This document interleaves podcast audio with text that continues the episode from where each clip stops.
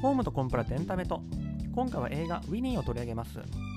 ウィニーは2023年3月に公開されました日本のドラマ映画でして監督は松本優作監督。このウィニーなんですが、まあ、実話ものといいますか実録ものといいますかウィニーというすごく有名なパソコンソフトがあるんですがそのパソコンソフトの使用をめぐってそれがまあ法律に違反するんじゃないかみたいなことで裁判になったっていうのがまあ大まかな話なんですけどもこのウィニーっていうソフトあるいは事件ってどれぐらい知名度があるんだろうかっていうのは結構世代差があるんじゃないかなってなんとなく感じてはいるところでして。多分ですけど今30代より上30代半ばより上の方でウィニー知らない人っていないんじゃないかなってぐらいもうパソコンソフトにしてはもう破格の知名度を誇るものなんじゃないかなというふうに思うんですが私このウィニーは本当にすごく思い入れがあってウィニーが公開された時、まあ、あのリアルタイムで追っかけてたっていうとこの映画の中でも描かれておりますウィニー開発のきっかけとなった掲示板の書き込みを見てたのかっていうふうに思われちゃうかもですけどもまあリアルタイムだけども実際に起きたのの23ヶ月遅れぐらいで見てたっていうのがまあ正直なところなんですがただ、えー、と私先ほど申し上げましたように当時すでにもう法学部入っていたのでこのウィニーで逮捕されたとかあの刑事裁判始まったぞって時に、まあ、周りにもその法律の話できる人がいっぱいいたんでこれって本当に逮捕できんの？あるいはこれって本当にユーザーにできんのみたいなことを話したのをすっごく覚えていてその意味ではまあ決してその気持ちのいい事件ではないと思うんですけども青春の1ページっていう感じではあるんですですがえー、とこのウィニー事件これはま登場人物は多分警察とか検察の方は偽名とか仮名とか使ってるんだと思うんですけども、えー、と被告人ですとか弁護団の方々この方たちは実際全部実在の人物ですし、まあ、あの事務員の方なんかはどうなんかちょっとわからないですけども、えー、と皆さん、えー、と実名で出てる。なんならその事実上の主人公と言ってもいいダン・利光弁護士。この方はま著名な弁護士の方なんですけども、えーと、政策の協力その法律アドバイザーみたいなのもやってるってことでその描写としてもすっごくリアルな、えーとものになってるとは思うんです。後ほどもまた触れていきますけども。ただまあこの映画自体私、まあ、そういう思い出もあったんですごく楽しみにしていて、まあ、内容的にもいつもあのその法律の描写とかについてぐだぐだ言ってるこのポッドキャストからするともうこれほどふさわしいそして多分他の映画感想のポッドキャストとかであまり扱わないんだろうなっていう作品も他にないなっていうふうに思ったりもするところなんですがただその詳しいからこそこの映画におけるビニー事件の書き方って偏ってないっていうのもちょっと感じるわけですね。なので今回の、ま、テーマとしましてはあのどっちかっていうとその法律を知ってる知らないじゃなく当時生きてて実際にこのウィニー事件をリアルタイムで追ってた立場からこのウィニー事件に至る経緯ですとかその当時の空気感みたいなことをまず最初に話したいなというふうに思っておりましてその次に法律論ですね。このウィニー事件で先ほど私そのまあ、同級生たちと議論したというふうに申し上げましたけども多分今でも刑法とか著作権法知的財産法の授業でウィニー事件教えてんじゃないかなってぐらい法律論としてもすっごい大事な事件なんですがただこの映画の中では途中ちらっと包丁理論の説明をしたぐらいで具体的にどういう法律的な議論があったのってところがすっ飛ばされてる気がしておりましてそこをかなり掘り下げたいなというふうに思っております。ただまあ私自身別にあの刑事弁護の専門家でもないですしあの恥ずかしながら、えっと、知的財産権、えっと、著作権もめちゃくちゃ詳しいってわけでもないんでまあえーと、全く法律知らない方、あとまあ、法学部で勉強されてるぐらいの方だったら、ああ、なるほど、そんな感じねと、よく分かりましたぐらいの理解度を目指そうとは思ってるんですけども、もしかしたらそのロースクール行かれてる方からすると、いやいや、細かいところちょっと適当にはしょってないっていうふうに思われるかもしれないですし、あの弁護士の方に聞かれてしまうと、鼻で折られちゃうかもしれないですけども、まあ、それはまあ、こういう、えっと、誰が聞くかわからない番組なんで、えっと、丸めましたっていうところと、そもそも私の理解が追いつかないってことで、あの笑って許していただければというふうに思うところなんですが、まあ、第2部として、その、このウィニー事件における法律的な議論では何だったのかっていうところの話、で、最後に映画の感想っていう、まあ、3段階でいこうかと思っております。このウィニー事件というのがどんな事件だったのかというところについて、まず簡単に全体像をお話ししますと、この Winnie というパソコンソフトが何ができるのかって言いますと、まあ、ファイル共有ソフトって風に一般に呼ばれてるんですが、インターネットを通じて、まあ、早く簡単にファイルを、まあ、みんなに配ることができる。まあ、簡単に言うとそういうことなんですけども、この Winnie っていうの特徴として、まあ、今申し上げたその効率性だけでなく、匿名性っていうのもありまして、誰にも身元がバレない状態でファイルのやり取りができますってなったら、人間はどうするかっていうと、実際にはこの Winnie を使ってやり取りされてるファイルっていうのはほとんどが違法ファイル。どういうことかって言いますと、まあ、本当はお金か払って買わなきゃいけない、えー、と CD に入ってる音楽データですとか、ゲームですとか、映画ですとか、あと、まあ、えー、と無修正ポルノみたいな、あの普通に、えー、と買ったり売ったりしてはいけないものが、まあ、はびこるってことになったわけです。で、この、それをまあ苦々しく思った人が多分いっぱいいたんでしょう。このウィニーはま匿名性が高いってことになってたんですけども、あの警察がま何らかの方法で頑張って、えーと、そのウィニを使ってる人たちを突き止めまして、まず最初は、えーと、ゲームソフトの中身かなんかをそのウィニー上にアップロードした人っていうのが逮捕されまして、で、えー、とその何ヶ月後か後に、まあ、この映画の中で描かれておりますように、このウィニーっていうソフトを作ったプログラマーが逮捕されて、で後に刑事裁判になっていったっていうのがこのウィニー事件の始まりですね。えーと、これも映画の中で盛んに言われてたことではあるんですけども、そのウィニーにゲームなり映画なりそういう、えーと、著作権侵害の、えーと、ファイルをアップロードしたら逮捕される。これはもう別に法律論的にも誰も何も言うことない。まあ当たり前でしょって話なんですけども、その、プログラムを作った人が逮捕できるかっていうのは、えーと、かなり理論的には難しいんじゃなかろうか。まあこれは後で、えーと詳しく述べるところなんですけども、そういうことが言われておりましたので、この映画の中のように、いやそれは理論的に変でしょと。あの今の法律でできないことをあの無理やりやることは人権侵害だみたいな感じで弁護士がいっぱい集まってきて、えー、と弁護団が形成されてっていうところがあの話の損失になってくるところなんですけどもただ先ほど申し上げました通りこの事件において何ていうか弁護側の意見に偏っているというふうに申し上げたのは当時の空気感なりそのそこに至るまで経緯を知ってる人からするとこの映画の中で言ってる歴史観というかえーとまあ、もう一人の主人公、このプログラマプラグの開発者である金子さん、この人の見方って、なんか意図的にいくつか省いてるねと思うところがありまして、そこを説明するためには、そもそもこのウィニーが開発されに至った背景ってどうなんだったのかってところについて踏み込まなきゃいけないなというふうに思いますので、ちょっと大きい話になってくるんですけども、そこに入っていこうかと思うんですけども、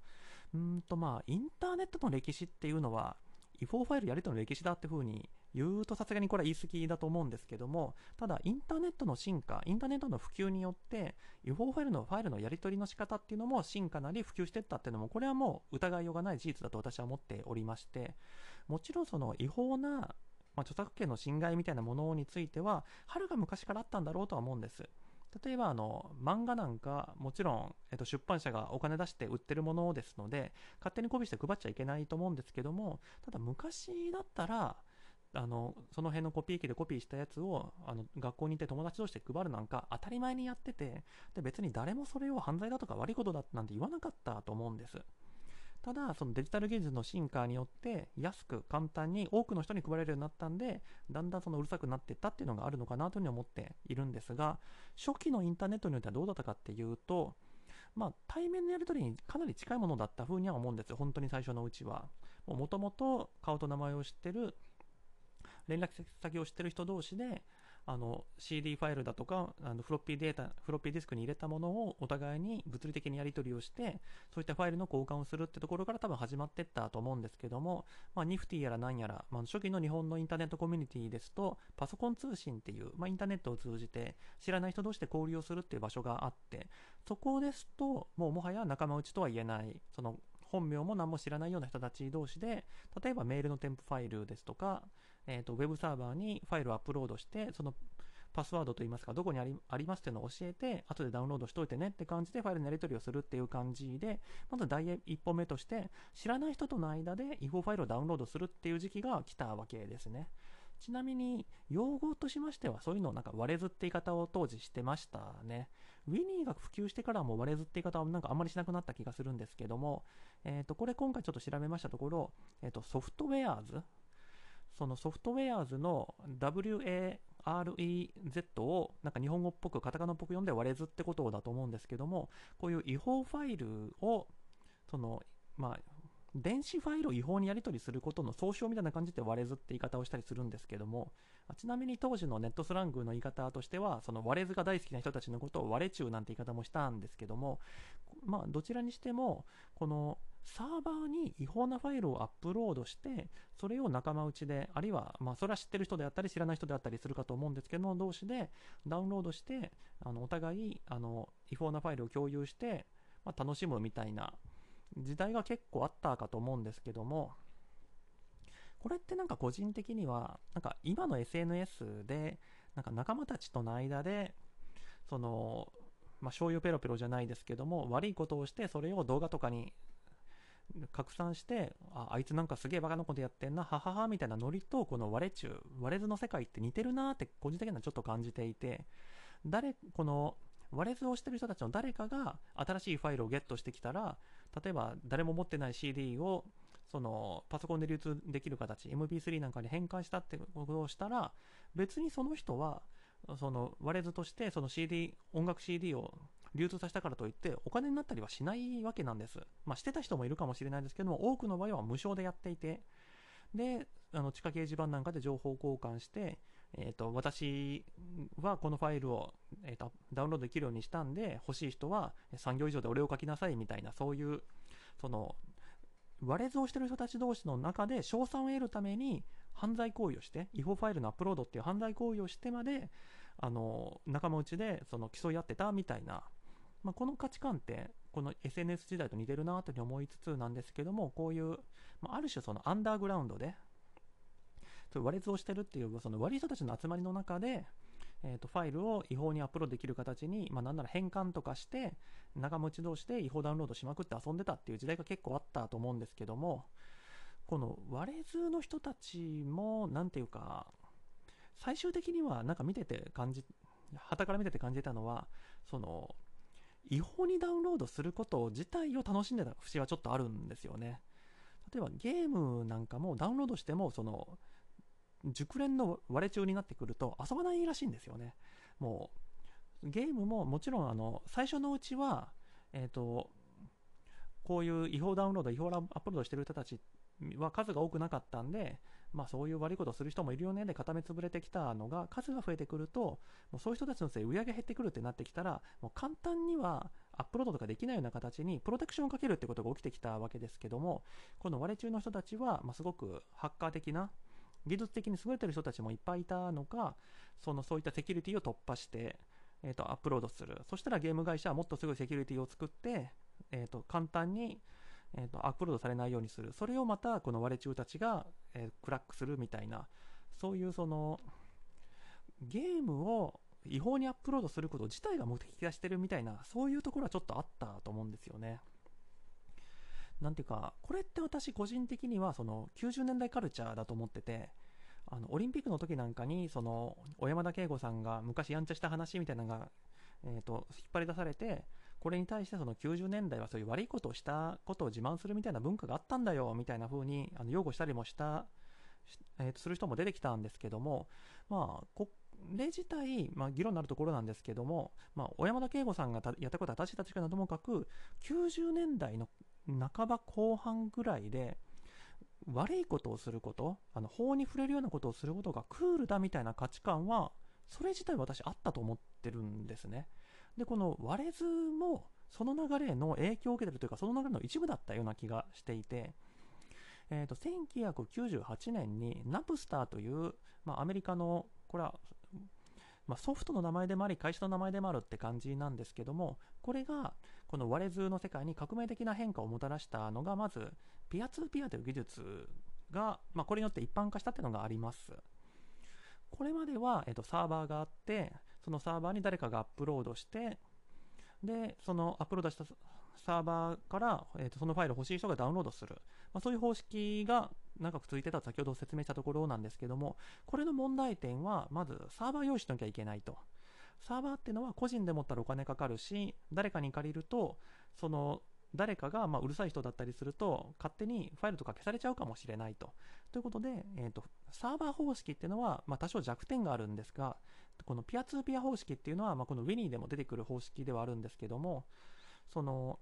サーバーを介さず、まあ、厳密に言うとハードディスクだってちっちゃいサーバーだっているのかもしれないですけどもとにかくそのネットワークに参加しているユーザー同士ネットワークの個々の利用者同士で直接ファイルのやり取りができるあのメールの添付ファイルとかだとちっちゃいファイルしかやり取りできないんだけどもこのナプスターみたいなピアツーピア技術というのを使ってると言われている共有ソフトですと、まあ、それが効率的にあの、まあ、簡単にできるっていうそういう新しい革命があったわけですね。で、このナプスターっていうのは、まあ、基本的には音楽ソフト、音楽ファイルを扱ってることが多いサービスだったんですけども、もう一時期アメリカの音楽産業はもうナプスターのせいで全部消えるんじゃないかなっていうふうに言われた時期もあったぐらい、日本だとそこまで使われなかったとは聞くんですが、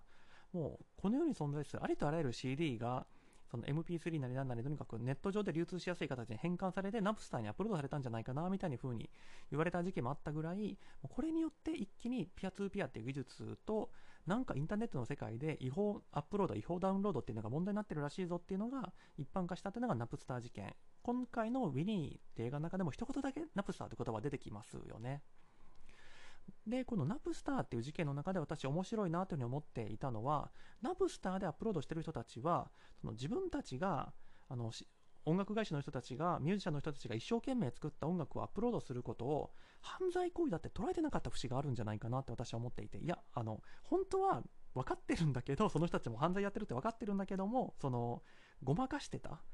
自分たちは正しいことをしてるんだっていうふうにごまかしてたってところがあると思ってまして、私当時のその、ま、ネット言論とか音楽、音楽雑誌はさすがに書いてないけども、そのネット系の雑誌なんか読んでて思ったのは、そのナプスターによって著作権概念が入れ替わったんだみたいなことを言ってる人は結構、当時、大真面目にそんなこと言ってる人いましたね。つまり、かつては、えっと、ミュージシャンっていうのは CD を売って、その CD のお金によって、まあ、生計を立ててるわけじゃないですか。それによって音楽活動していくお金がもらえるわけじゃないですか。ただこれも歴史的な流れの中では一瞬の出来事に過ぎないんだと。だってかつてはミュージシャンっていうのはコンサートでお金稼いでたでしょうと。でもレコードができることによってみんなコンサートに行かなくても家で音楽聴けるようになったからミュージシャンっていうのはコンサートじゃなくて CD を作ってることによって変わっていったんだと。で今こうしてナブスターができて音楽ファイルっていうのがもうただで無限に手に入るようになった状態となってはもう CD を売るっていうそういったビジネス自体があたかもあのコンサートから CD、CD というかレコードの時代に切り替わったと同じように今その CD 音源を売るレコードを売るっていうビジネス自体がその歴史的な価値を終えて次に入れ替わっていくんだっていうそういうことを言ってる人が当時結構いたんですよね。ミュージシャンっていうのはもう音源を作るレコードを作るっていうのはもう宣伝目的だっていうふうに割り切ってその、まあ、コンサート会場でグッズを売るのかまたコンサート中心の活動に戻るのかともかく、えっと、CD を売らない形で金を稼ぐ手段っていうのを模索していかなきゃいけないんだっていうふうに言ってる人たちがいて、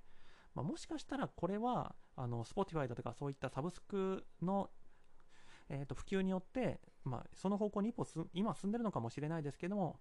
ただまあ、ただそれは再生回数によってお金入ったりするんで、本当にただで配って7プスターとは違うんじゃないかなというふうに思うんですけども、とにかく先ほどのその90年代価値観の続きなんですが、このナプスターで違法アップロードとかダウンロードしてる人たちっていうのは、俺たちはそういう音楽の革命に手を貸してる人たち、音楽の革命を支持する革命家であって、あの、ただで音楽が欲しいからやってるんじゃないんだ、みたいなことを嘘吹いてた。っていうのはすごく記憶に残ってるんですけども、今回の映画の中でも、えーとまあ、あんまり深く突っ込まれなかったところだと思うんですが、えー、と47氏こと、えー、とハンドルネーム47氏、えー、と被告人金子勇さんは著作権概念というものがこれから入れ替わっていくみたいなことをそのウィリーの開発の時に述べたってふうに、えー、と裁判の中でも述べられておりましてこれって私は明らかにナプスターの時の議論を受けて言ってるんだと思うんです。でここを知ってるとあの金子さんの言ってることって明らかにあの著作権を侵害するファイルを流通させましょうねって言ってるって意味でしか取れないんじゃないかって私は思っていてあの映画の中ですとそのいや金子さんっていうのは、えー、このウィニーの開発されてる金子さんっていうのはそのファイルを効率的に普及させるための手段っていうのを考えていただけであって、著作権違反みたいなものについては容認なんかしてなかったんだよっていうふうに話が持ってかれるんですけども、このナプスター事件とか知ってる立場で、で、この金子さんの発言を見ると、あの、一緒だよねと、明らかに影響を受けて言ってるよねっていう気がしておりまして、ナプスターにおいては音楽ファイルっていうのはもうただでもう勝手に配られちゃうんだから、ミュージシャンたちは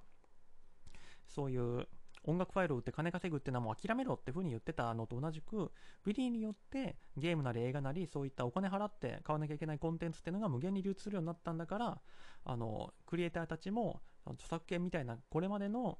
あの既得権益にしがみつかないで新しいビジネスモデルを模索しましょうって金子さん言ってるよねって私は感じていてなんかそこはなんか映画の中でもまあ確かに著作権ぶっ壊せみたいなことを言ってるからなみたいなあの皆川猿時さんが一言言ってそこは流して終わるんですけどもこれ結構私重要な点というか当時ウィニーの流れを知ってる人たちからすると金子さんが著作権侵害させるつもりだったってこれも明白だったんじゃないのっていう認識なんじゃないかなと思っていてここがスパッと抜かれてるのはちょっとこの映画の中で気持ち悪いなって思ったところですね。ちなみになんですけどなんか新しい技術とか出てくるとなんかそういう革命的なことを言う人って絶対出てくるなって気もしていてあの仮想通貨が初めて出た時ビットコインが出た時もあのこのビットコインの存在によってこれまでのその銀行とか政府とかそういった仕組みが全部壊れるんだみたいな風に言ってた人がいたりしますけども実際のビットコインというのは投機なりあの犯罪資金の決済に使われてるっていうのは、皆様ご存知の通りですし私以前別のポッドキャストで散々悪口言った通り NFT ノンファンジブルトークンについてもあのいやこれによってアーティストの権利が守られてみたいな大層なことを言う人がいっぱいいますけどもこれも結局詐欺のまあ、もちろん全てが詐欺じゃないにしてもそういう悪い目的で使われてることもいっぱいあってなんかこういう新しいの出た時に調子いいこと言う人って絶対出るよなーっていうふうに思ったりもするんですけどね。ちょっと脇道の話がなくなってしまったんですが上に返するとこまで行きたいのでそろそろ本質に戻ろうかと思うんですがえー、とこのナプスタの登場によってピアトゥーピアという技術を使った、まあ、ファイル共有ソフト、ファイル共有のやり方っていうのが広まったっていうふうに申し上げたところなんですけども、このそれまでのやり方、サーバーを使ったやり方とこのピアトゥーピアが何が違うかっていうところなんですけども、まあ、これによってその違法ファイルの共有がぐっとやりやすくなったっていうのが結論になっていくわけなんですけども、このサーバー方式がまずどういったやり方なのか、どういった特徴があるのかってところについて、その、ネットフリックスドラマの全裸監督をちょっと例にして、まあ、私、例え話好きなんで、説明したいなというふうに思うんですけども、えっ、と、全裸監督の中ですと、まあ、山田孝之さんが演じております、えっ、と、村西徹さん。まあ、この人は、その、違法な色を売りたい人なんですね。まあ、今回で言うと、あの、違法、アップロード、違法ダウンロードしたい人だっていうふうに捉えてもらっていいかと思うんですけども、どうやるかっていうと、その普通の本や、えっ、と、まあ、エロなんですけども、あの表で普通に売っていい、あの合法な本を売ってる店に、あの裏にそのエロ本というか、非合法な裏本を大量に隠していて、お得意さんに、ちょっとちょっといいのあるよと言って、そこで売るわけです。これは、そのサーバーで言うと、あの、違法なファイルをダウンロードしたい人たちがそのサーバーに行かなきゃいけないのと同じように、えーと、違法な、えーと、エロ本を買いたい人はその村西徹監督のその傘下にある本屋に行かなきゃいけないと。じゃあ警察はどうやって止めるかっていうと、えーとそのサーバー方式だったらサーバーを止めりゃいいし、その裏の、えー、と裏本だったら、その裏本を売ってる、えー、と店に摘発をかければ、一気に一網立ちにできると。そういう本拠地があることによる弱さっていうのがあるわけです。あと、まあ、サーバーの方ですと、一つのサーバーで、えー、とみんながダウンロードしようとすると,、えー、とネット回線の強さ、トラフィックっていうのは限られていますから、一気に大量のダウンロード、一気に大量のアップロードができないっていう問題もあるわけです。そのサーバーの処理能力の限界があるので。ただ、えー、とこれも、えー、と裏本の方に例えるとあれですよね。もう店の広さには限界があるんで、えー、と1000本、えー、と本を売りたくても、1000人は店に入れないよっていう、まあそういった限界があるわけなんですけども、ピアトゥーピアの方はどうかっていうと、まあそのネットワークに参加している人たちが、それぞれお互いに、えー、とつながり合うっていうふうに、えー、とさっき簡単にご説明したかと思うんですけども、その、違法薬物の犯罪、えーと密売みたいなのにイメージが近いのかなというふうに思っておりまして、えっ、ー、と、違法薬物を街に持ち込んでくるやつ、プッシャーが、え、ー、と、違法アップロードを最初にするやつ、あの、音楽 CD とかをクラックして、えっ、ー、と、そのプロテクションとかを外して最初に持ち込むやつが、そのプッシャーだとした場合、えっ、と、違法薬物の売人だとした場合、そのこの人っていうのは、なんていうか、クラブの、えっ、と、トイレだとか、端っこの方だとか、えっ、と、裏通りだとかそういう誰も見えないところで、まあ、売るわけじゃないですか。で、それを買ったやつがまた転売したり、あるいは仲間内で巡ったりと。つまり、みんながその裏本屋みたいな、その中心地に行かなくても、その人と人とのつながりでどんどんどんどん広がっていっちゃうと。これがあのピアトゥーピアのイメージなのかなというふうに思っていまして、なので、その警察としてはどうすればいいかっていうと、もう最初に街にその違法薬物を持ってくるやつ、コカインを持ってくるやつを捕まえなきゃいけないというのは、まあ、サーバー方式でも一緒かもしれないですけども、一回入ってしまうと、もう、その大学の仲間たちとか、街のその遊び仲間たちみたいな、そういう薄いつながりで、どんどんどんどん違法薬物が流通してしまって、それを止めるのもほぼ不可能になってしまうみたいな、まあ、そんなイメージですね。さっきとネットワークの問題っていうのも、その、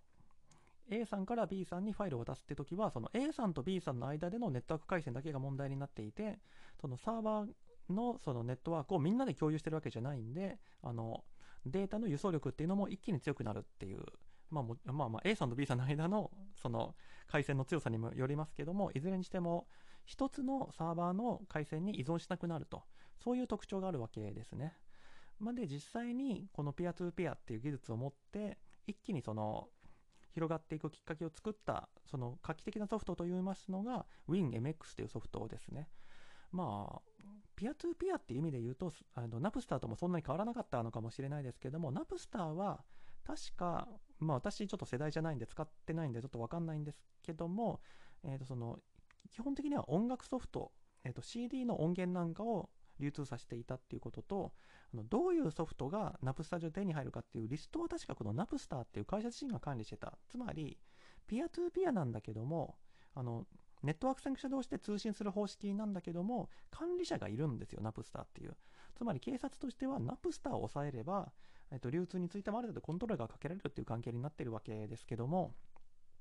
この WinMX は多分、管理者はいないんですよね。さっきのその、流通してるソフトのリストみたいなものについても、みんなで、みんなでというか、そのネットワークの参加者同士で、えー、と共有する形にしてるので、この人のを抑えたら WinMX が使えなくなるっていう関係にはなってなかったりしますし、まあ、時代が下ったせいもあると思うんですけれども、WinMX は、まあ、ゲームだろうと映画だろうと、あのかなり容量の大きいファイルも流通することができたっていうことで、まあ、他の国はわかんないですけども、少なくとも日本においては WinMX っていうのは一時その、違法ファイルをやり取りする人たちのもうパラダイスみたいになってたわけですね。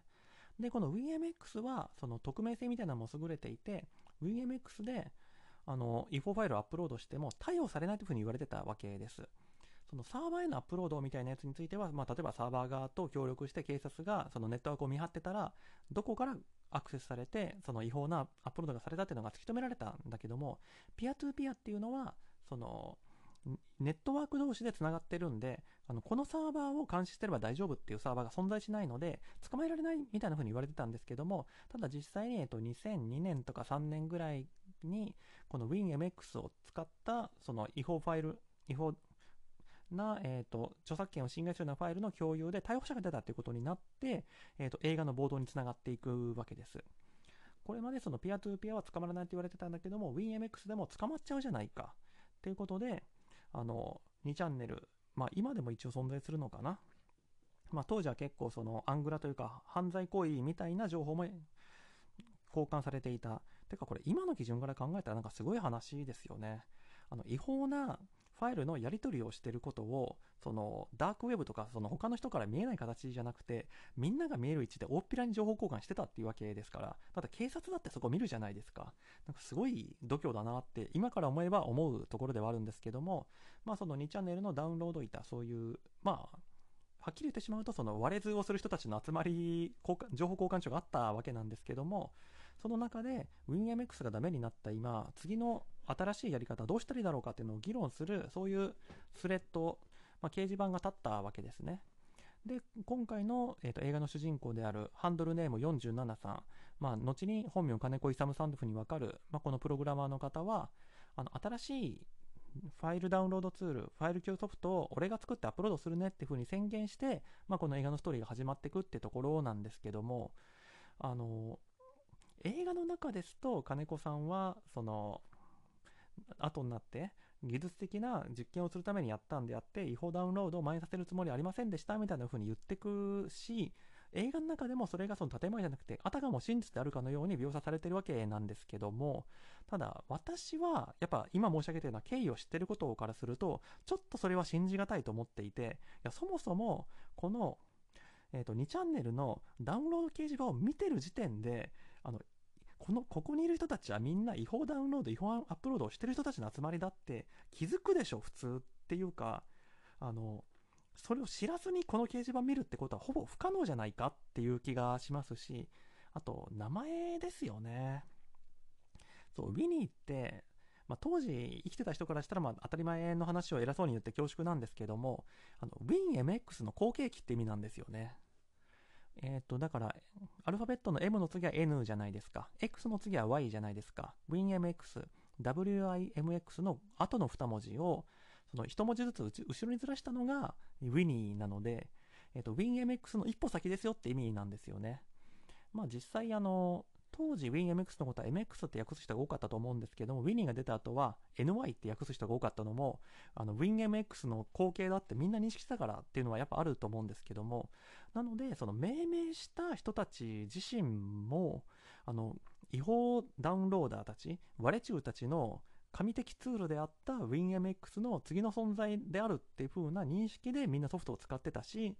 当然、えー、とそのプロジェクトの中心にいた金子さんも、あの、みんなが Winnie を違法ファイルのダウンロードツールとして認識してるってことは当然知ってたと思うので、これ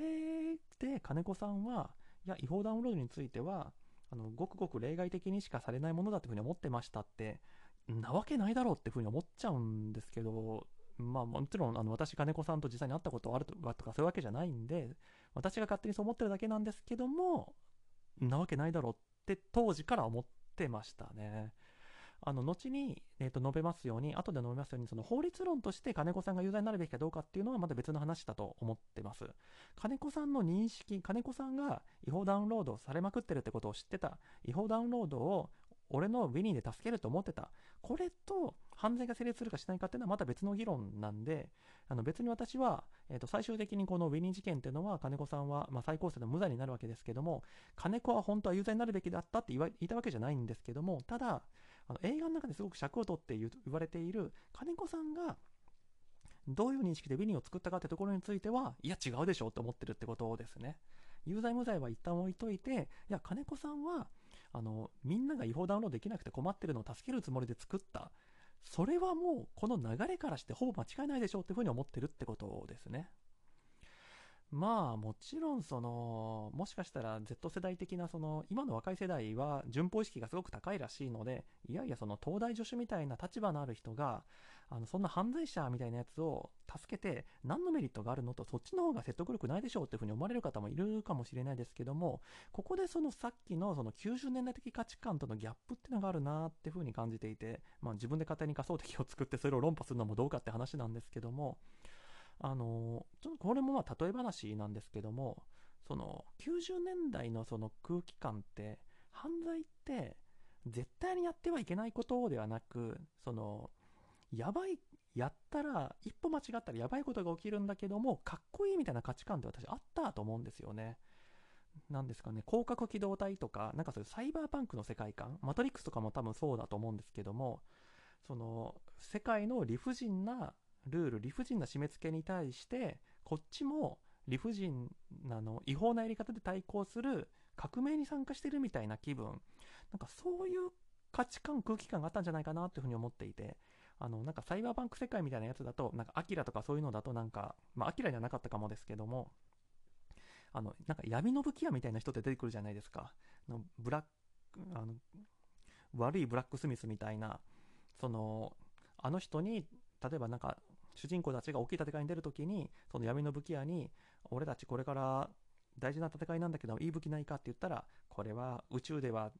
とっくに宇宙法では禁止されてる武器なんだけどな、みたいなことを言って、なんかでかいバズーカとか渡してくれるみたいな。これってもちろん、この、サイバーバンク世界でも違法じゃないですか。まあ、威力が強すぎるのか、なんか人道に反するのか、なんか環境に悪いのかなんかともかく、その世界のその武器屋ルール武器屋法では禁止されてる武器を主人公たちに渡してくれるわけじゃないですかただその受け取ってる読者このサイバーパンク作品を楽しんでる私たちとしてはおおなんかやばいけどすごい強そうなかっこいい武器をこのブラックスミスが渡してくれたみたいなちょっとなんかテンション上がる展開として見てるわけじゃないですか。まあこれも本当に勝手な推測なんですけど金子さんってその闇の武器屋が自分だって思ってたんじゃないの？っていうふうに思っていて。そのさっきのまあナップスターとかの時に出てきたその著作権がこれから変わろうとしてるんだっていうそのまあある種革命気分でその違法ダウンロードしてる人たちに対してそのこいつらしょうがねえやつだなって思いつつでも俺はすごい凄腕の武器屋だからこいつらにあの違法ダウンロードのためのすごいツールを提供してやれると。あの金子さんももちろんさっきのあの闇の武器屋がこれはその世界のその闇の武器ルールじゃないや、えー、と武器のルールに反してるっていうのは分かってる。その世界の法律に反してるっていうのは分かってるんだけどもあのその著作著作権みたいなその古臭いルールに縛られている世間を一泡吹かせるための俺はその革命手伝いをしてるんだみたいなそういう感覚だったんじゃないかなみたいな。さっきのマトリックスの例で言うとマトリックスのネオとかトリニティとかあのマトリックス世界で戦ってるやつらはあの厳密に言うとマトリックス世界の中では犯罪者じゃないですか。エージェント・スミスとかが警察なり世界の秩序を守る側でそれをぶちのめすネオとか悪いやつらなんですけどもそのネオに対して武器を渡すってことはじゃああの犯罪者テロリストに武器を渡すってことなんですけども映画見てるこっちはあああの理不尽な世界に対抗するその主人公たちに武器を提供するこいつもいいものっていうふうに受け取るわけじゃないですか。金子さんは、まあ、繰り返しですけどもそういう気持ちというかそういう感覚でもちろん厳密にあのルールを言い出したら違法ダウンロードってのは良くないんだよ。でもあの違法ダウンロードをすることが今後の日本あるいは世界のそのルールを変える手助けになるんだみたいなそういう価値観で渡してんじゃないかなっていうのは、まあ、実際その当時の時代を生きてた私として感じるところなんですけどもただこれはすいません。本当にもう感覚論なんで大間違いかもしれないんですけどもただそう間違ってないんじゃないかなと。の言葉として違法ってのは分かってんだけどもそれが本当にやっちゃいけないみたいな意味だってのは分かってないっていう気がしていて。で同じくその違法の認識ってところで言うとあの違法著作物を流通させないでくださいみたいな風にウィニーのその説明書とかに書いてたから、まあ、最終的には最高裁なんかでもあの使われないという認識だったんだみたいな風になってるわけですけどもこれも当時のダウンロード掲示板とか知ってる人からするとあの最初の1とか2とかの掲示板の最初にテンプレートというかもうとりあえず言い訳として貼ってるだけのセリフをウィニーでも踏襲したってだけであの本当にそれを守る気があるかっていうと、ただのお題目だって、みんな分かってたでしょっていうふうには思うんですよね。いや、金子さんが本気でそんなこと言ってるわけないでしょと。だって本当に金子さんがその技術的実験としてやりたいんだったら、東大の研究室でやりゃいいじゃないですか。なんでよりによってそんな危険な、本当に違法ダウンロードに使われるかもしれないっていう危険がある2チャンネルのダウンロード掲示板でやるのかっていうと、それが面白そうだったからですよね。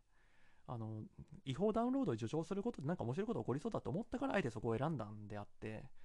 その、純粋な実験だったら、他のやり方もっとあったと思うんですよね。これはまあそういうふうにおっしゃってる研究者の方が他にも、えっと、この事件の表釈を書いてる方がいらっしゃって、その見解パクらせてもらったんですけども、全くその通りだなというふうに思っていて、違法の認識がなかったっていうのはちょっと信じがたいですし、あと、これも映画で書かれてないシーンなんですけども、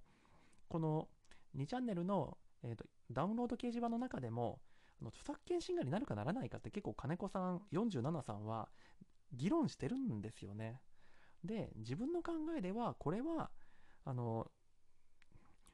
違法アップロードにならないと思いますような見解を書いてはいるんですけどもただそこで言ってる違法にアップロードにならないんじゃないですかっていうのはウィニーで中継する人たち、えーとさっきの例で言うとその最初に街に違法薬物を持ち込む人最初にあの違法なゲームとかをアップロードする人この人が犯罪になるってことは多分誰も疑ってなかったんですよ。ただウィニーってあのいろんな人たちの PC をネットワークを介してあの同時変更的に、えっと、ファイルを拡散させることで匿名性なりあの素早い、えっと、ファイル拡散機能を持ってるみたいな特徴があるんであの自分がアップロードすることを望んでないファイルもプログラム上勝手にアップロードさせられちゃうみたいなことが起きる、えー、と仕組みになっておりまして、その自分が指示を出してないのにアップロードさ、勝手に違法なファイルをアップロードした場合については罪にならないんじゃないかみたいなことを金子さんが言ってるだけであって、その使いようによっては著作権侵害が発生するってことは、もう明らかに前提として金子さんも認識してたってふうに私は思っていますし、その証拠というか、そう、これも映画の中でちらっとしか触れてないんだけども、これ結構当時、あのそのそれこそ2チャンネルのダウンロード掲示板でもあれちょっと金子さん俺たちのこと裏切ってたんじゃない？みたいな空気になったのをちょっと覚えてるのは金子さんダウンロードしかないダウンロードしかできないウィニーって持ってたんですよね。えっと、一般には公開してないもう開発者開発者特権として自分だけが使えるウィニーっていうのを金子さん自分で作ってましてそれはダウンロードしかできない。つまりアップロードしたら犯罪になるって知ってたからでしょっていう。これも本当にさらっと映画の中で流されるんですけどもこれは結局このウィニーを使うことによって違法行為が起きるって自分でも分かってたって証拠なんじゃないかなというふうに思いますしあと、まあ、これも原画の中にちょっとだけ触れるんですけども金子さん自身もこのダウンロード専用ウィニーを使って違法ファイルをダウンロードしてたってことも分かってるのでつまりウィニーの中で実際に流通してるファイルのほとんどが違法ファイルだってことも知ってましたよねってことを考えていくとうんその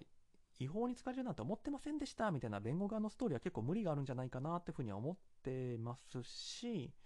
あのどっちかっていうと金子さんだから正しい意味での確信犯だったんだと思うんですよね。つまり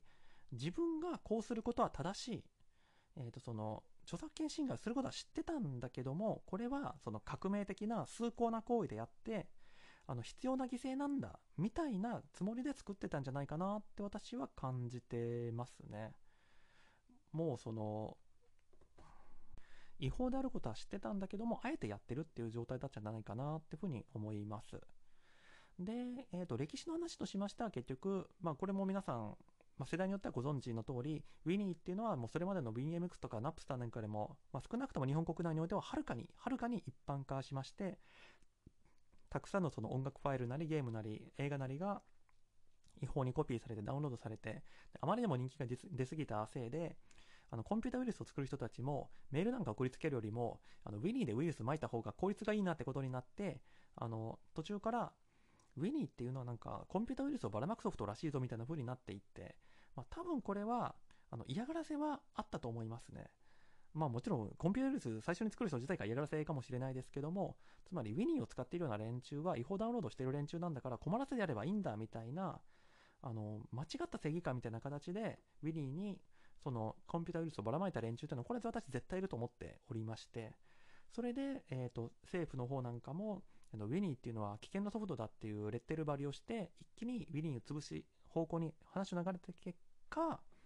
まあ金子さんの裁判が、まあ、エスカレートしていくっていうのが、まあ、この映画の裏で起きたことなのかなというふうに思います。まあ、私の思い出話としても社会人になった時にあのパソコンに Winnie をインストールしないこと、まあ、職場のパソコンで Winnie を使うやつはいないだろうっていうふうに思ったんですけどもそういう誓約書を書かされたのに加えて自宅のパソコンでも Winnie をインストールしないことっていう誓約書も合わせて書かされたっていうのがありまして、まあ、それぐらい当時は、その Winnie っていうのは悪いやつだ、敵だっていうのが世間一般に認識してた、されてたっていうのが言えるのかなっていうふうに思ってます。ここからこのウィニー事件の法律論、法律解釈について話していこうかなというふうに思うんですけども、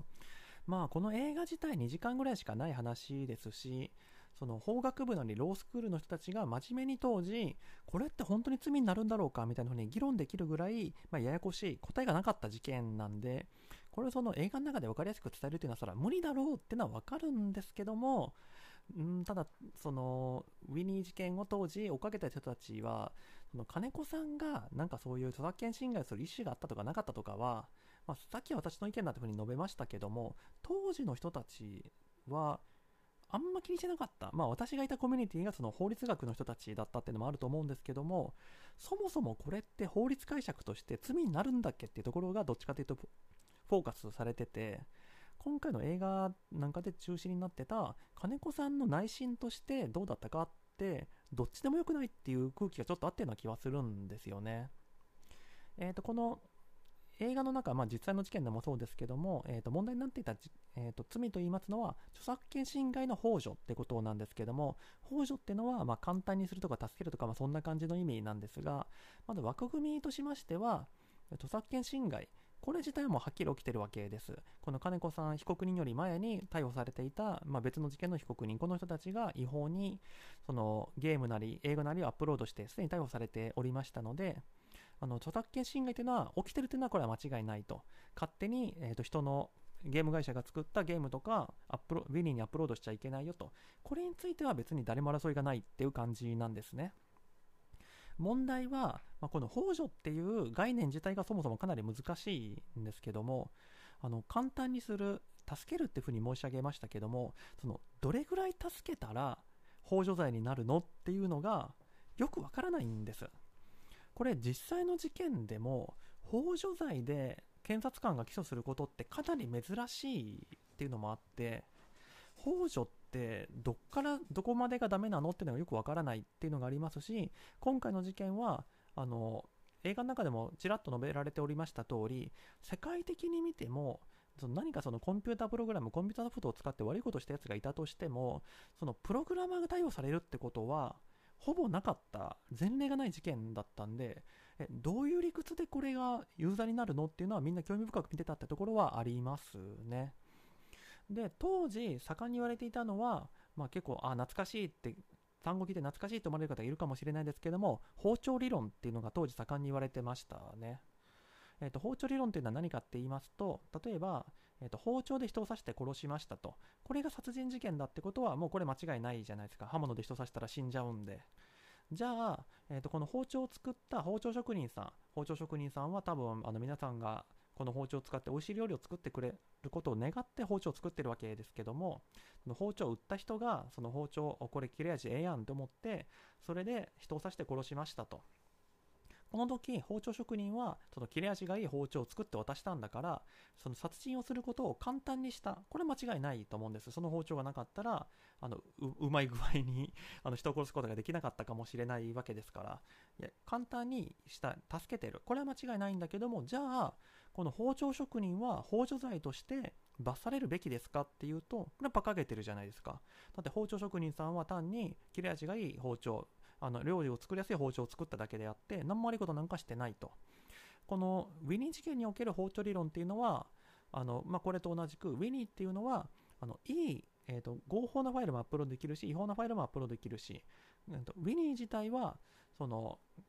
ファイルの共有がスムーズにできるような機能を持ってるだけであってさっきの包丁と同じく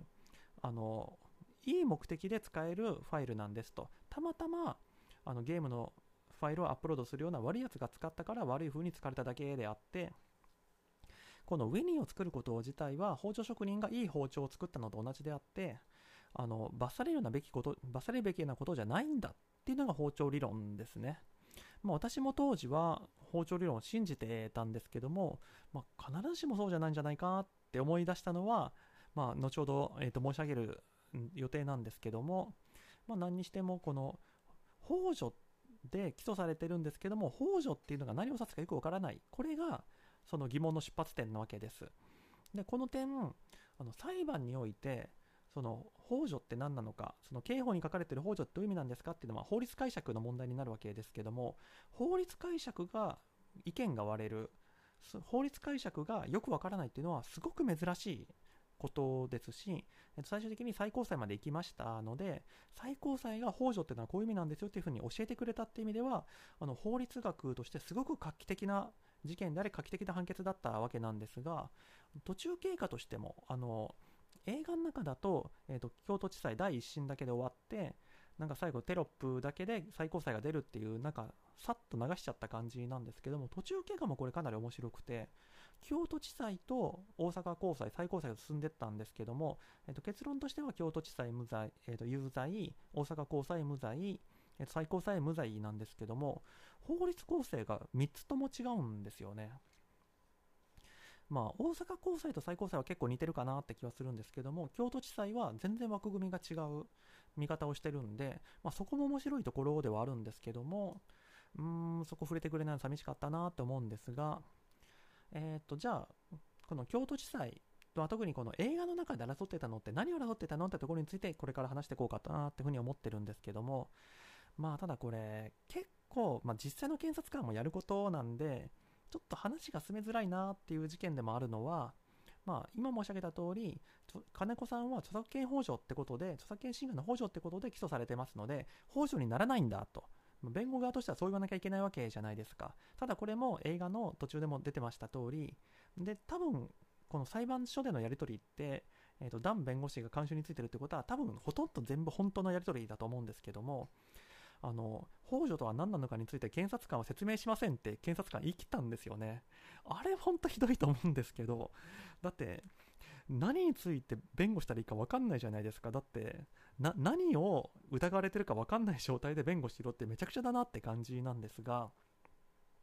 ただ、えーと、判決から見ますと京都地裁はどうもこれを論点と設定したんだろうなっていうのが2点 ,2 点ありましてまず1つ目、えーと、金子さん被告人に著作権侵害を幇助する意思があったのか。これが1つ目の論点ですね。で2つ目は、えーと、ウィニーを提供するみんなが使えるようにすることは著作権侵害を幇助する効果を持つのか著作権侵害を幇助するまあそういう行為なのか。この2つの論点があったっていうことだと思います。映画の中ではちょっと曖昧なんですけども判決文がそういう構成で書かれてるんでそれが論点だったんだろうっていうふうに思います。で、えーと、映画の中で弁護団は金子さんはなんか技術のことばっかり考えてる人なんですよとかそのちゃんと著作権侵害にならないようにしましょうねっていう注釈つけてたじゃないですかみたいなこと言ってるわけですけどもこれは1つ目の論点ですね。金子さんに著作権侵害を幇助する意思があったのかここについて述べていた、えーと、論述していたところだと思うんですけどもただここについてはまあ、さっき私が言ったことの繰り返しかもですけどもウィニーによって著作権侵害が容易になるってことはまあ前提ですしあの金子さんがみんな簡単に著作権侵害できるようにこれでなるよって風な認識だったことも私は個人的には明らかじゃないかって思ってはいるんですけども、まあ、京都地裁はこの辺、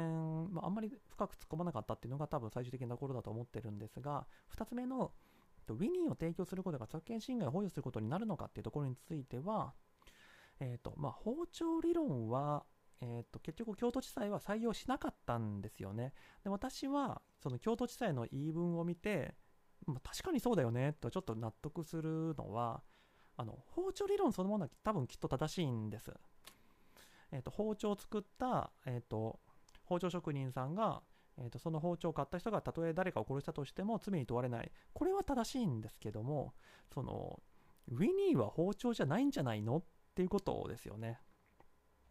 なんならウィニーは日本刀なりピストルなりあの人を殺すことに特化したものでであの人を殺そうとしてる人に日本刀を渡したらさすがにこれは殺人幇助になると思うんですどっちかっていうとウィニーはそっちなんじゃないのっっていうのはちょっと感じるんですよね。その合法のことにも使えるソフトっていうのは本当かもしれないですけども例えばなんか人殺そうとる殺そうとしてる人に日本刀渡したって急になんか料理に目覚めてそれでネギ切るかもしれないじゃないですか。でも普通は日本刀を生きり立ってる人に渡したらそれで人を切るのに使っちゃうって考えたらあの例外的に合法な目的に使えるからといってその幇助の意思がなくなるっていうのはそれはちょっと強引な話であってでウィニーって実際にはこれも多分数値とかちゃんと出てると思うんですけれどもほぼ全て違法ファイルの流通に使われてたんですよね。そこってどうなんだろうっていうのはちょっとありますね。で京都地裁がやっぱ気にしたのもここでして、えーと、京都地裁は結局、えーと、ウィニーは価値中立的なソフトであると。ウィニーはえー、とその技術的に、まあ、ピアトゥーピア技術とかそういったその革新的な技術によって効率的にファイルの共有をするそのいいことにも悪いことにも使えるソフトだ。これ自体は認めたわけですね。ただその価値中立的なソフトそのウィニー自体がピストルだとか、えー、と日本刀じゃないってことは認めたとしてもだからといって直ちに法助犯にならないという結論にならないんだよと京都地裁は言ってるわけです。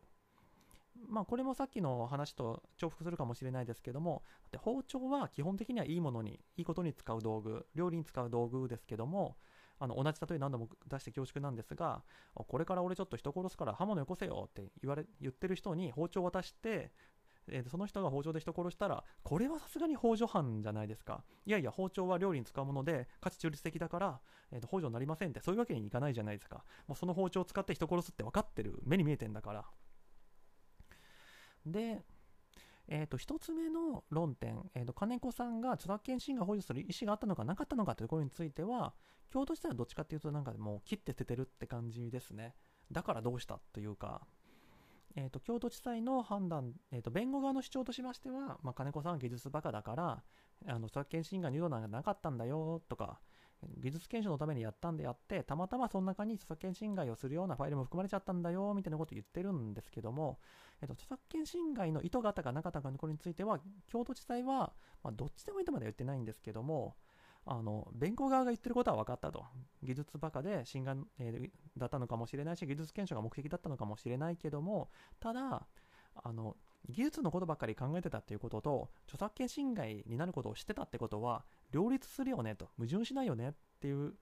まあ、これはごもっともだよなっていうのは思いますね。えっと、包丁職人は、もうこれはすっごい、あのいい切れ味だから、ネギも肉もスパスパ切れるよっていうことを知ってた。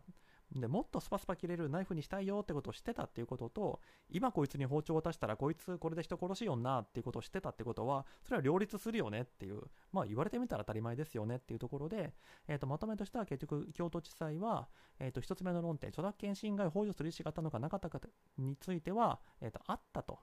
弁護側が言ってたその技術検証のために頑張って作ってたんだってことは、補助する意思があったのかなかったかとは関係ない議論だって風に切ったと。で、2つ目の、えーと、ウィニーを提供することが著作権侵害を保持することになるのかならなかったのかについては、えーと、京都地裁としては、いやいや、これは明らかに、えーと、補助してたでしょうと、風に言ってるわけです。そのみんなが違法ダウンロードに使うってことを分かってて提供したでしょって風に言ってると。で、まあ、結論として有罪にすべきなのかっていうのはともかくとして私この京都地裁が言ってることはすごく説得力あるなっていうふうには感じていてただ、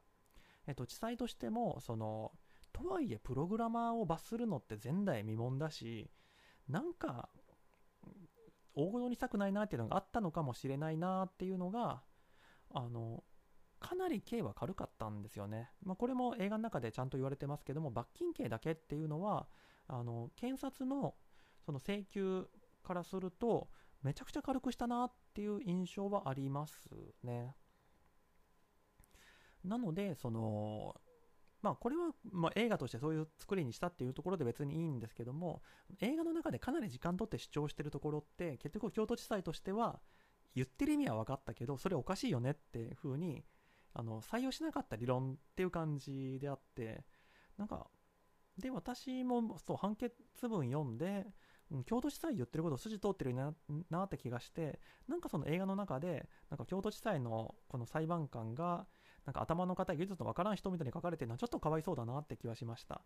いや、あの、分かった上で、いや、でもそれはおかしいよねって切ったっていうのが正確なところなんじゃないかなというふうに思っておりまして。で、これがまあ、京都地裁の、えーと理屈の話なんですけども、この映画の中では完全にカットされております大阪高裁と最高裁なんですけども、えー、と先ほど、まあ、繰り返しですけども京都地裁は、えー、とこの金子さんに著作権侵害の補助の意思があったのかっていうこととウィニーを提供することで著作権侵害の補助が起きるのかっていうこの2点から、えー、と犯罪の成立っていうのを検討する、えー、そういったアプローチを取ってたわけなんですけども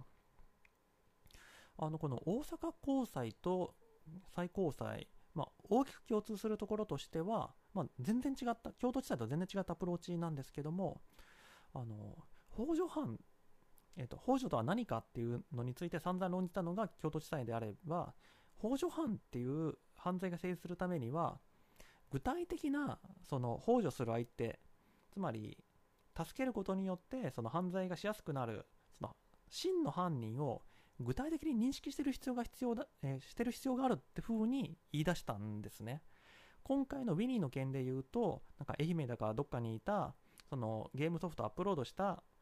えっ、ー、とその犯人がいるわけですけども、金子さんがそいつのことを知ってる必要があるって言ったわけです、大阪高裁は。で、もちろん、あのプログラマーはそんなこと知らないんで、金子さんは無罪。これがまあ大阪高裁の理屈なんですよね。つまり、えーと、例えば、だからこれ、この理屈だと多分プログラマーはほとんど救われると思うんです。だって普通プログラム作ってネットに公開した時に誰がダウンロードするかなんて知らないのが当たり前なんでその日本の日本というか世界のどこかの誰かがダウンロードしてか悪いことに使いましたっていうのはそれはその悪いことに使っての責任であってプログラムの責任じゃないと、まあ、これはどっちかっていうと,、えーと、その弁護団側ダン弁護士とかそのこの辺の人たちの理屈に本当はこっちが近いんだろうなって気はするんですけどまあこういう理屈を取ったわけです。だから、えーと、ウィニーで法助犯が成立するとした場合例えばなんかあのすっごい、まあ、悪い悪、まあ、すごく悪くなくてもいいんですけどもあの違法な、えーと、ゲームソフトをクラックしたファイルとか持ってるやつがいてああ俺今からすっげえこれみんなにタダで配って著作権侵害したいなーって言ってる人がいたとしてそいつにあそれだったらこんないいツールがあるよパンパカパーンって言ってウィニーがインストールされたパソコンをさっと差し出してこのウィニーってソフトを使ったら簡単にアップロードできるよっていうふうに渡したら多分法上犯になると思うんですよ。まあ、こんな嘘くさい会話することは多分誰もしないと思うんですけどもただ、えーと、金子さんはそんな風に、えーと、愛媛県に住んでる何々さん違法だアップロードしたいんでしたらぜひこのソフトをお使いくださいとは言ってないんであの2チャンネルのダウンロード掲示板でもお互い知らない人同士でその掲示板に書き込んでる人が本当にアップロードするかどうかも知らないような状態で議論してたってことからすると具体的に誰がえーと、主犯といいますか著作権侵害行為をするかっていうのを知らない状態で犯罪をした場合については法助犯は成立しないと。この人を助けるんだってことを認識しない限り法助犯は成立しないと。でプログラマーである金子さんはもちろんそんな具体的な相手のことは知らないんで無罪。これが大阪高裁の理屈ですね。ただこれは理屈ではすごくすっきりしてると思うんです。もう具体的な誰かを助ける具体的な誰かを手助けするっていう意識ないと法助犯にならないんだ。これ理論的にはすっきりしてるんですけどもただちょっとそれ範囲狭すぎないっていう疑問というか批判が多分あったんでしょうと。最高裁はこれを克服したというかもう一個上を行った議論でしてまず最高裁はさっきの、えっと、具体的な補助する相手その主犯を認識してる必要がある。これはまあ、認めたわけですね、最高裁は。えーと、こういう場合に法助犯になるねってことは認めたと。ただ、2段階構成になってまして、仮にその具体的な法助相手を認識しない場合であっても、そのまあ、これ、法律の原文、法律というか、判決の原文そのままなんですけども、入手者のうち例外的とは言えない人が、言えない人数の人が著作権侵害に使う可能性を認識した場合については法助になるとしたと。まあ、さっきの包丁のアナロジーというか、包丁の例え話でいきますと、例えばなんか、10人対10人みたいな感じで喧嘩してる人たちがいるとするじゃないですか。で、そのうちの誰かが、あの、ちょっと刃物持ってこいと、あいつら殺したるって誰か言ったと。で、そこに包丁パッと置いたら、その包丁を置いた人は、なんか、この20人のうちの誰かが包丁で相手殺したるって言っただけで、そのうちの誰が言ったかは分からないと。具体的な相手は分からないと。ただ、この場面で包丁を置いたら、この例外とは言えない人、このうちの誰かが確実に、まあ、もしかしたらの19人ぐらいの人がその包丁を取って刺すかもしれない、殺すかもしれないってことを認識してた。そういう場合だったら幇助になるんだっていうふうに言ったわけです。つまりその、今回、ただ、この理屈でちょっと引っかかるのは、2チャンネルのダウンロード掲示板で、あの、ウィニーを公開することって、入手者のうち例外とは言えない人が著作権侵害に使う可能性を認識した場合に当たるんじゃないのっていう気はちょっとするんですけど、ただ最高裁は結論的には、えっと、金子さんは、えっと、違法なことには使わないでねっていうふうに、ちゃんとその説明もしてたし、実際にはそのウィニーは違法なアップロード、ダウンロードに使われてたわけですけども、それはあのごく例外的な人だっていうふうに金子さん認識してるんだから無罪っていうふうにしたわけなんですけども、あのまあ、これは理論的には綺麗だと思うんです。あの大阪高裁の具体的に認識しなきゃいけないっていうのはちょっと狭すぎる。だって、じゃあ意識的にこの人の名前を知らないようにしたらいいのかみたいになっちゃうと、なんだろう。この包丁を使ってあいつを殺したるって言ってる人に目つぶって包丁を渡したらあのそれを誰に渡してるか見えてない具体的に認識してないから大丈夫なのかとかなんかそういう話になっちゃうと思いますのであの入手した人があのやるであろうことをもうほぼ確定的に認識してるぐらいになってくると具体的な認識までいかなくてもほぼ同じであると。なのでその場合法助が成立するっていう理屈は綺麗最高裁の方が理屈として優れてるとは思うんですけどもただその理屈にしちゃうと金子さんはいやウィリンをダウンロードした人のほとんどが違法なダウンロードアップロードをするために使うって知ってたんじゃないの？ってか明らかにしてたよねっていう気はちょっとするんでなんか結論的にはちょっと疑問はあるんですけども法律論としては分かりましたって感じですね。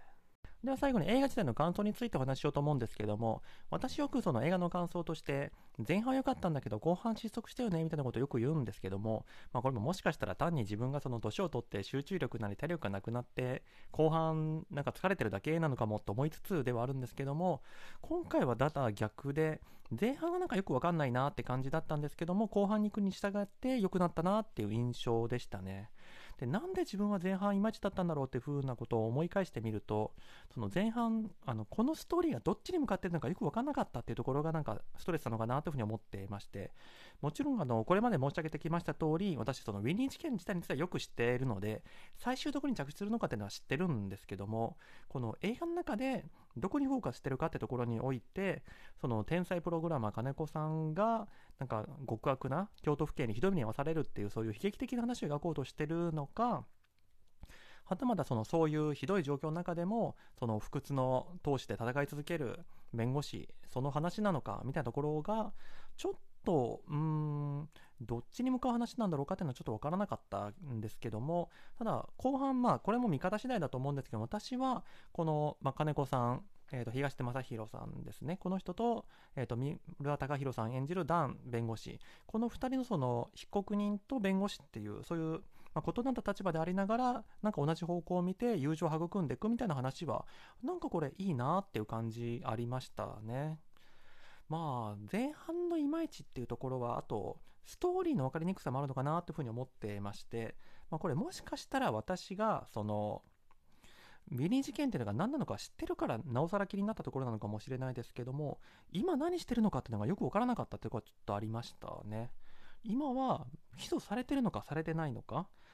ウィニー事件っていうその長い手続きの中において、今は何をしてるところなのか、まあ、これもしかしたら逆にその何にも知らない人の方がなんか喋ってるわぐらいで見れるのかもっていうのはちょっと思うんですけども私はその全体の流れ頭に入ってるからこそ今その中のどこにいるんだってのが分かんなくてちょっとストレスだったってとこはありますね。で良かったところ良かったところはもう断然あの裁判描写だと思いますね。これはあのダン弁護士ご自身が監修に入ってるってことなので多分裁判でのやり取りについても実際のやり取りを使ってるんじゃないかなというふうに思うんですけどもこんなリアルなやつは例えば何ですかねあのそれでも僕はやってない。あのあれはめちゃくちゃリアルだと思いますし裁判にはそんなにフィーチャーされてないやつかもしれないですけどもあの是枝監督の第3の卒人もあれすごい裁判描写というか弁護士の会話とかの描写がリアルだなっていうふうに思ったんですけども今回のハクビーというかいいところはやっぱりあの証人尋問ですね。これはあの後で解説なんか読むとここは絶対入れたかったシーンだって風に、えー、とそのダン弁護士なんかもおっしゃってるんでまあまあ、まあ、言いたいことはわかるって感じなんですけども特にあの渡辺一慶さんこの方が演じております京都府警の警察官との証人尋問。これは本当に素晴らしかったなというふうに思いましたけど一方であのリアルすぎるというか見せ場がマニアックすぎるというかこれその証人尋問とかよく知らない人が見て何が起きてるか本当に理解できるんだろうかっていうのはちょっと気になりましたね。皆さんいかがなんですかね？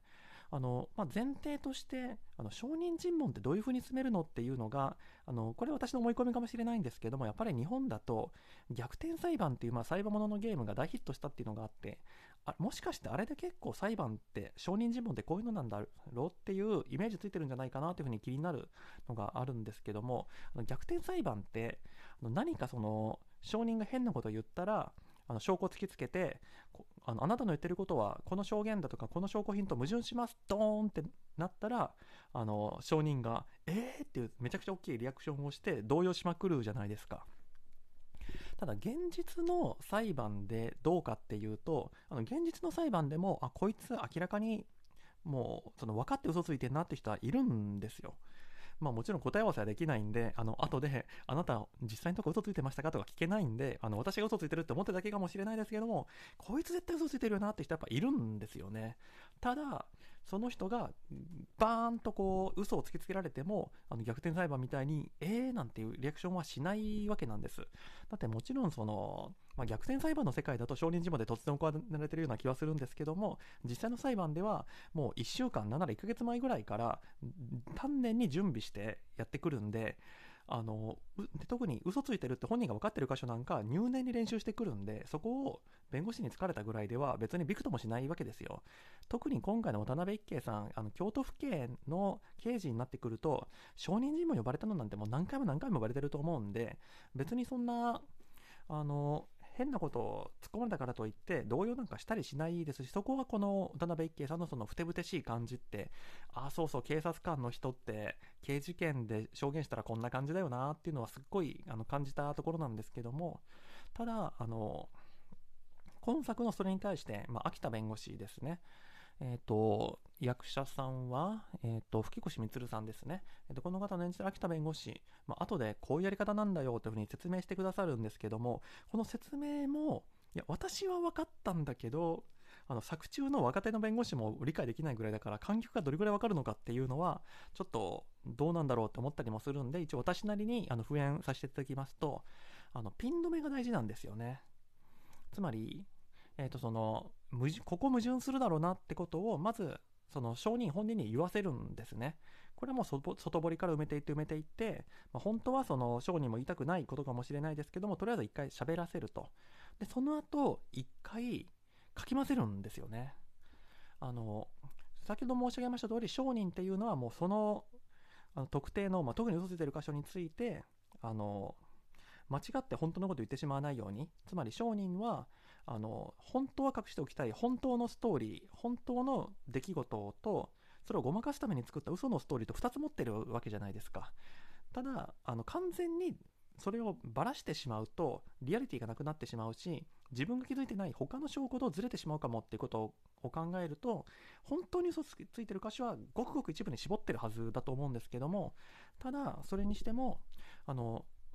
部分的にせよその2つのストーリーを持ってるわけですね。でそのストーリーがずれてるところをあの弁護士は事前に準備で見抜いてここだっていうところを、